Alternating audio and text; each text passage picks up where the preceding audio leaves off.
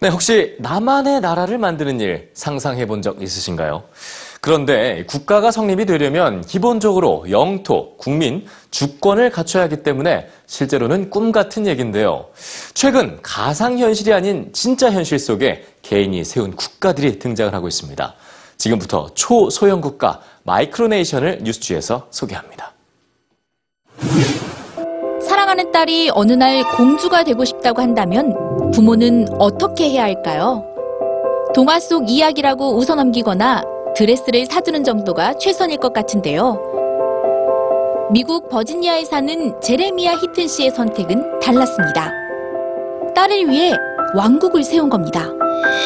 그는 인터넷 검색을 통해 이집트와 수단 사이에 위치한 주인 없는 사막 비르타워를 찾아냈고 지난해 6월 그곳에 북수단 왕국을 건국했는데요. 제레미아 히튼 씨는 왕이 됐고 딸 에밀리는 정말로 공주가 됐습니다. 개인이 국가를 세운다니 마치 장난처럼 보일 수도 있지만 우습게만 여길 일도 아닙니다. 호주의 헌리버 공국은 좀 더 진지한 이유로 세워진 국가인데요. 밀농장을 운영하던 레너드 캐슬리 씨는 호주 정부가 할당한 만큼의 밀만 판매하도록 제한을 두자 이에 반발하며 자신의 농장을 아예 국가로 선포합니다. 전 세계에 2만여 명의 시민권자가 있는 헛리버 공국은 헛리버 달러라는 자체 통화는 물론 헌법과 비자를 만들었으며 호주 정부와 외교 관계까지 맺고 있습니다.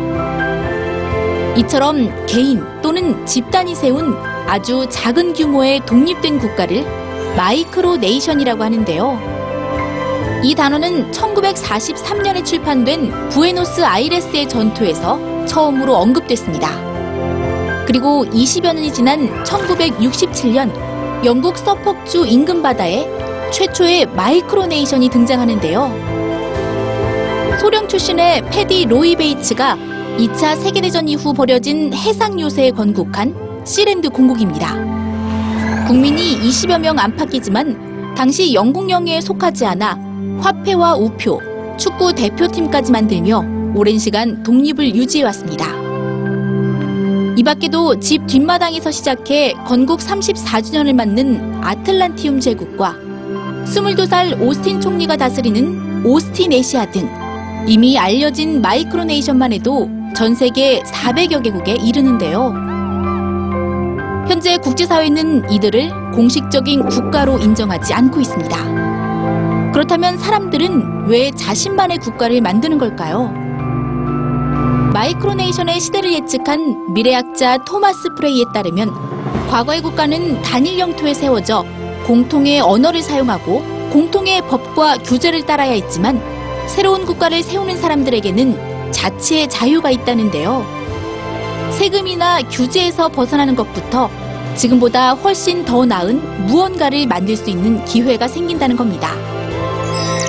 구글이나 페이스북 등 실리콘밸리의 거대 기업들도 혁신에 방해가 되는 국가의 법과 정치 시스템을 벗어나기 위해 새로운 공간을 모색하고 있습니다.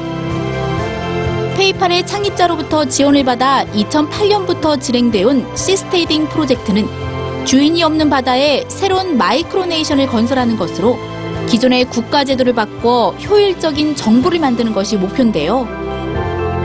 불완전한 시대, 커져만 가는 완벽한 유토피아의 꿈이 전 세계 국가들을 흔들고 있습니다.